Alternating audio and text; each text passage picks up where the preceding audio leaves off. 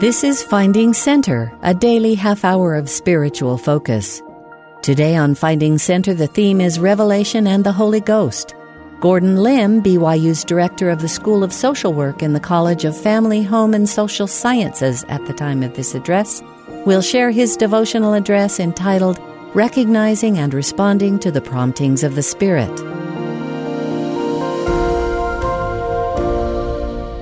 In the social work main office of the Joseph F. Smith building, there is a disability access door that has a self charging mechanism to open and close the door. We've had this mechanism on the door for over two years. My office is located next to that door, so I am very aware every time the door opens and closes. However, it was only very recently, while I was sitting at my desk in a quiet, thoughtful moment, that the door opened, and as it closed, I heard a unique melodic sound.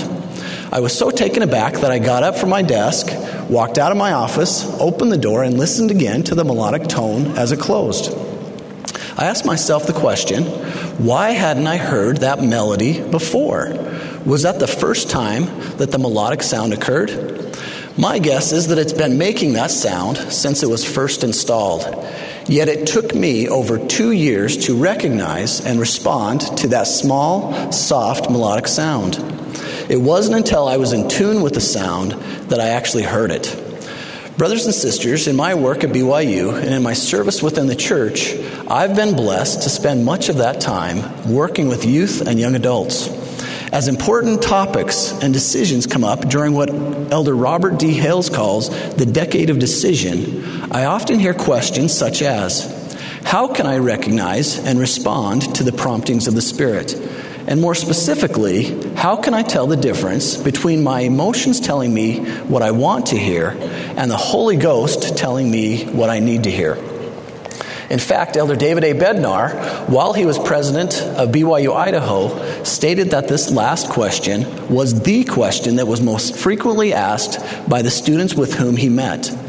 He said, quote, during the entire time we have been holding family home evenings with students, I cannot remember a single time when some version of this question was not asked. End quote. I'm guessing many of you, like me, have asked this question. How can we tell if we are receiving inspiration from the Spirit or if we are getting a message from our own emotions, from an evil source, or if we are receiving any pro- spiritual prompting at all? While I don't have a complete and easy answer to these questions, I would like to discuss with you some of the things I have learned about recognizing and responding to the promptings of the Spirit. I pray for and invite the Holy Ghost to be with each of us today as we discuss this most important topic. Let's begin by discussing how the Lord communicates with us.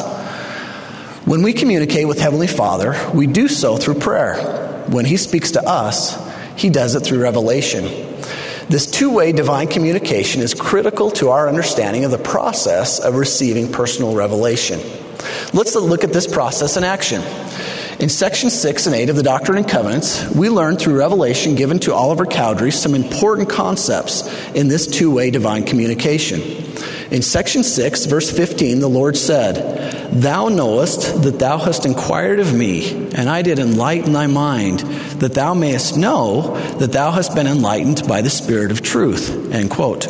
Then in verse 23, the Lord said, quote, did I not speak peace to your mind concerning the matter? What greater witness can you have than from God? End quote. Here we see that after Oliver inquired of the Lord through prayer, that his mind was enlightened by the Spirit, and he was given a feeling of calmness or peace. In section 8, verse 2, the Lord states, quote, Behold, I will tell you in your mind and in your heart by the Holy Ghost, which shall come upon you and which shall dwell with you. End quote. Elder Richard G. Scott notes that when we receive an impression in our heart, we can use our mind to either rationalize it away or to accomplish it. Together, the, the verses in these two sections teach us that when Heavenly Father speaks to us through the Spirit in its most familiar form, it most often comes to us through our thoughts and feelings. As Elder Packer notes, quote, that sweet, quiet voice of inspiration comes more as a feeling than it does as a sound. The Holy Ghost communicates with our spirits through the mind more than through our physical senses. This guidance comes as thoughts, as feelings, through promptings and impressions. We may feel the words of spiritual communication more than we hear them and see with our spirit spiritual rather than with our mortal eyes. End quote.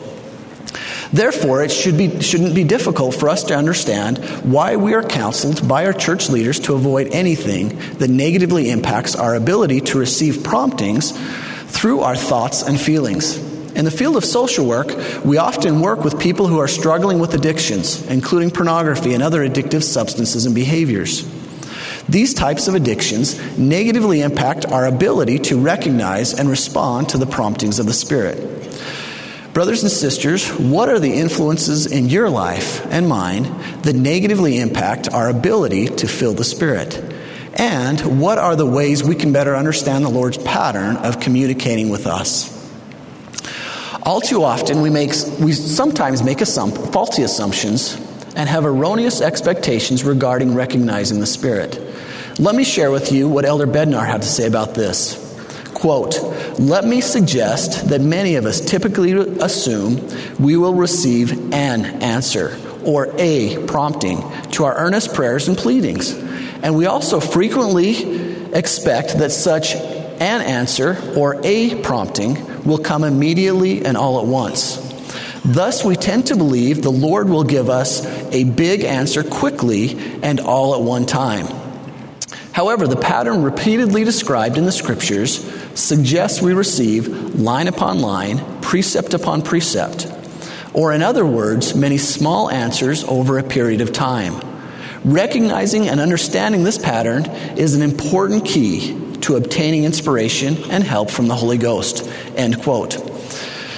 Elder Bednar then went on to state Sister Bednar and I frequently visit with youth who wonder about career choices and how to properly select a school at which to study and receive additional education. Many times a young person is perplexed, having felt as though the answer about a career or a school was, was, was received at one particular point in time, only to feel that a different and perhaps conflicting answer was received at another point in time. The question then is often asked why did the Lord give me two different answers? In like manner, a student may sincerely seek to know if the person he or she has been dating is the one. A feeling of yes at one time may appear to be contradicted by a different feeling of no at another time. May I simply suggest that what we initially believe is the answer may be but one part of a line upon line, precept upon precept, ongoing, incremental, and unfolding pattern of small answers. It is clearly the case that the Lord did not change his mind. Rather, you and I must learn to better recognize the Lord's pattern as a series of related and expanding answers to our most important questions. End quote. Let me share with you two personal examples that illustrate Elder Bednar's points. Back in 2000, I was getting ready to graduate with my doctorate and interviewing for my first faculty position. I found what I thought was the perfect job a good school fairly close to home, a creative joint faculty position within the school, and a very prominent company that does great work with American Indian children and families, my specialty. My meeting with the company went great. They were on board, and I thought this appointment would lead to all kinds of research opportunities and funding. This job, in my mind, was made for me. I prayed, felt good about it, and was moving forward. Then, during my faculty visit to the school, things went from bad to worse. My presentation didn't go well. The faculty members didn't seem to like me, and there was just something that was not right. Well, I didn't get the offer. So, why is it that after praying and feeling good about this job, things didn't work out? That was a question my wife and I were asking ourselves. When this job didn't work out, the other opportunity I had was to go to Washington University in St. Louis, the top school of social work program in the country, which obviously is a good thing. But their offer was to be the assistant director of the Kathryn M. Buder Center for American Indian Studies and a lecturer in the School of Social Work. Although this was a great opportunity, it was not a tenure track position, something I definitely wanted. So we prayed again, moved forward, and took the job. What a blessing that turned out to be. I got to spend three years working with Eddie Brown, the director of the Buder Center and former Assistant Secretary of Interior in charge of the Bureau of Indian Affairs, an appointment our own Larry Echohawk later filled. Eddie Brown is probably the most influential American Indian social worker in the country. And during those three years, we were able to travel throughout the country working with Indian tribes and tribal organizations. Those three years provided me with the foundation I needed in order to be where I am at today. As a side note, I later found out that the first position, shortly after 9 11, when the economy took a nosedive, was canceled due to the lack of funding from the company for the joint appointment. While it would have started out as a great job, it would have been short lived. Here is the lesson I learned in recognizing and responding to the promptings of the Spirit. Sometimes what we perceive to be a positive answer, followed by a negative outcome, is later followed by a new, unsuspecting, better answer or opportunity if we will but trust in the Lord and keep moving forward.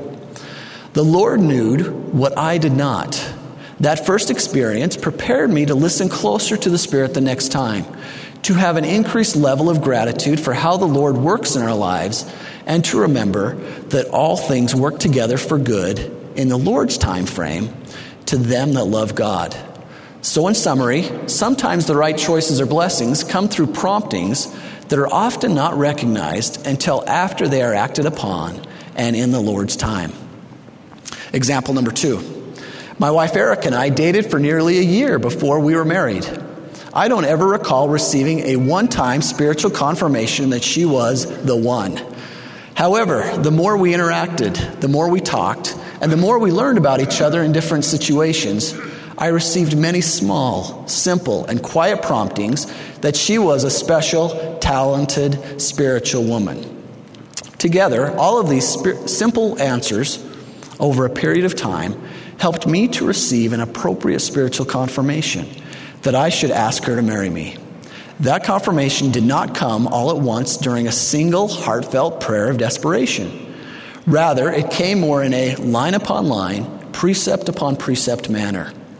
Here's another key regarding finding a spouse. Elder Oaks states that, quote, if a revelation is outside the limits of, of stewardship, you know it is not from the Lord, and you are not bound by it. I have heard of cases where a young man told a young woman she should marry him because he had received a revelation that she was to be his eternal companion. If this is a true revelation, it will be confirmed directly, directly to the woman if she seeks to know. In the meantime, she is under no obligation to heed it. The man can receive revelation to guide his own actions, but he cannot properly receive revelation to direct hers. She is outside his stewardship. End quote. So just because I received a witness to marry my wife was not enough. She also had to receive her witness independently. I think it took her a little longer to know whether she wanted to spend the rest of eternity with this guy who was pretty average. Now, yours and others' experiences with important decisions may be different. We all know that big answers do come, and sometimes all at once. But those are more the exception than the rule. For our family, the story of the lost binoculars and how our daughter McKenna prayed and knew almost instantly where to find them has become legendary and is used as an example of a big answer to a single prayer. However, we should not feel spiritually inadequate or unqualified if we do not receive a big and immediate answer to a request or a plea for, the help, for help the first time we ask.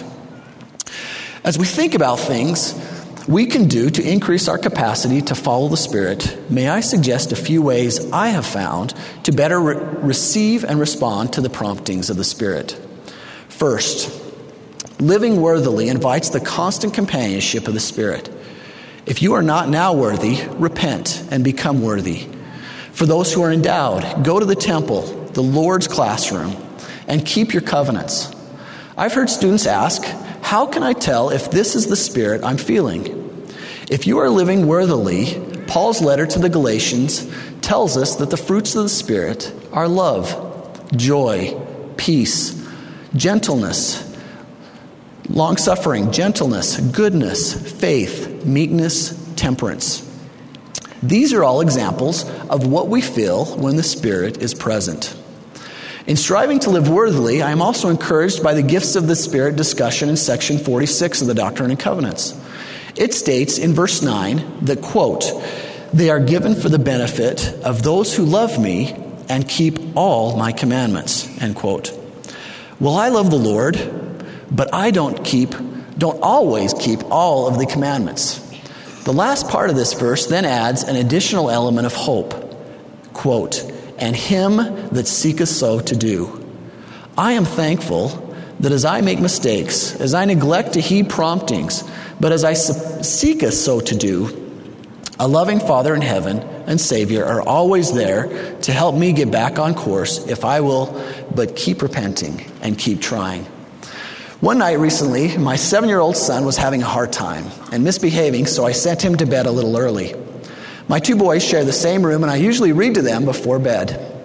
That night, as I went down to read to them, I was in a hurry to finish a talk I had coming up in my church assignment, as well as being a little frustrated with my son's behavior. So I hurriedly read to them and before leaving, gave my son one more short lecture on proper behavior.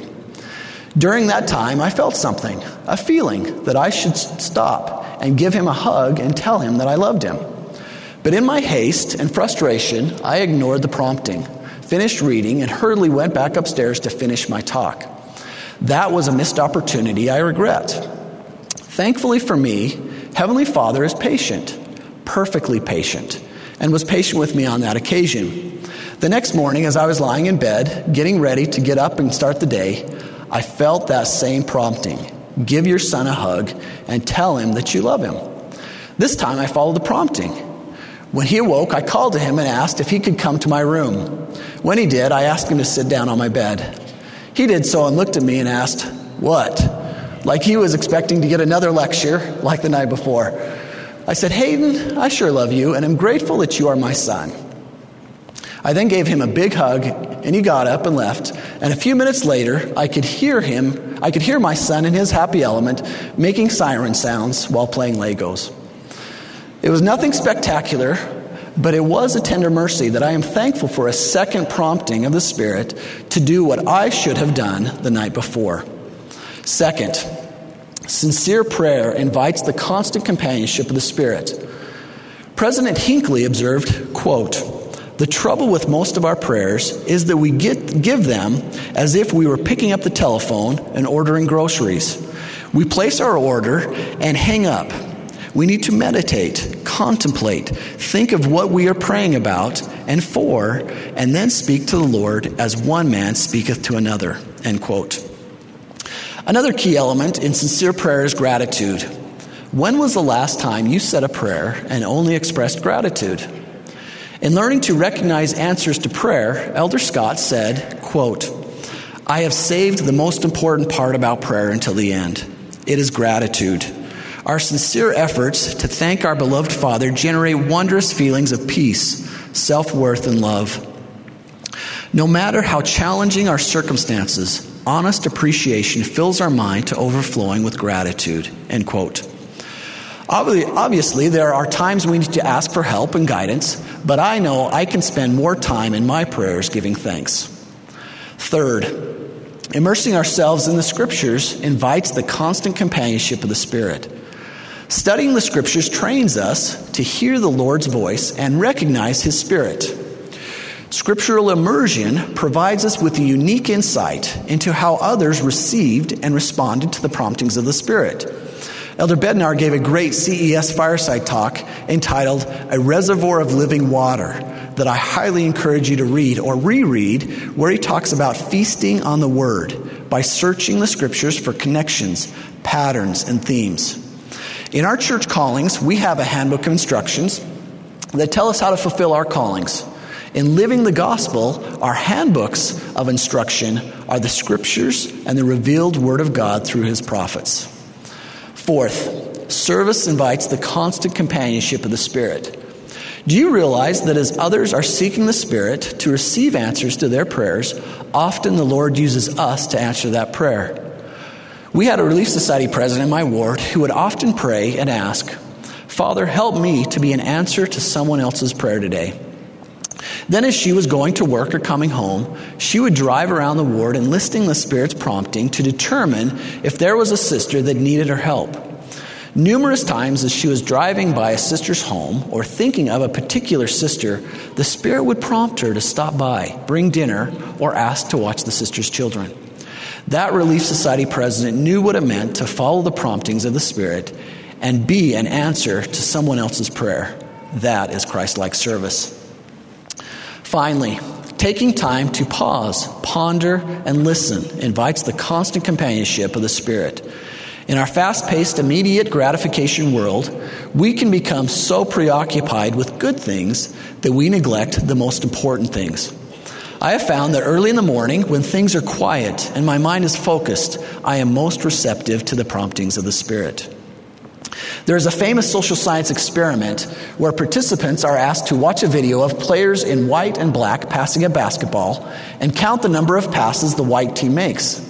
However, during the middle of the experiment, as participants are counting the passes, a person in a gorilla suit walks between the players and out the other side. I think many of our psychology students have seen this. At the end, the narrator asks how many passes the white team made. The narrator then asks, But did you see the gorilla? This experiment has been done on a number of occasions, and typically about half of the participants are so focused on counting the number of passes that they do not see the obvious gorilla walking through the players. I have to admit, the first time I saw the video, I did not see the gorilla either. Brothers and sisters, are we so focused, so busy, that we neglect the promptings of the Spirit, even when those promptings appear right in front of us, like the gorilla? Or when the promptings do come, can we tell the difference between the, the, the Spirit's promptings and our own emotions? There is a line from the musical Joseph and the t- Amazing Technicolor Dreamcoat. After Joseph has been sold into Egypt and put in, in prison, as he is feeling down and hopeless, the narrator sings, quote, Hang on now, Joseph, you'll make it someday. Don't give up, Joseph, fight till you drop. We've read the book, and you come out on top, end quote. Similarly, similarly, our Father in heaven has a plan for us, a perfect plan of happiness. And I testify that as we learn to better recognize and respond to the promptings of the Spirit, we will find answers to our prayers and have increased capacity to know how and whether those promptings are from the Holy Ghost, especially during this decade of decision for many of you. Just like the door leading into the social work office, I further testify that as we learn and understand the Lord's pattern for communicating with us, that those small melodic tones of the Spirit will, quote, lead us back into His sight where we may stay to share eternal life. In the name of Jesus Christ, amen. You've been listening to Finding Center. Join us every weekday for a half hour of inspiration and spiritual focus. Today's theme was Revelation and the Holy Ghost. We heard Gordon Limb give his talk entitled Recognizing and Responding to the Promptings of the Spirit. Access all of our Finding Center episodes through our free BYU radio app, available wherever you get your apps.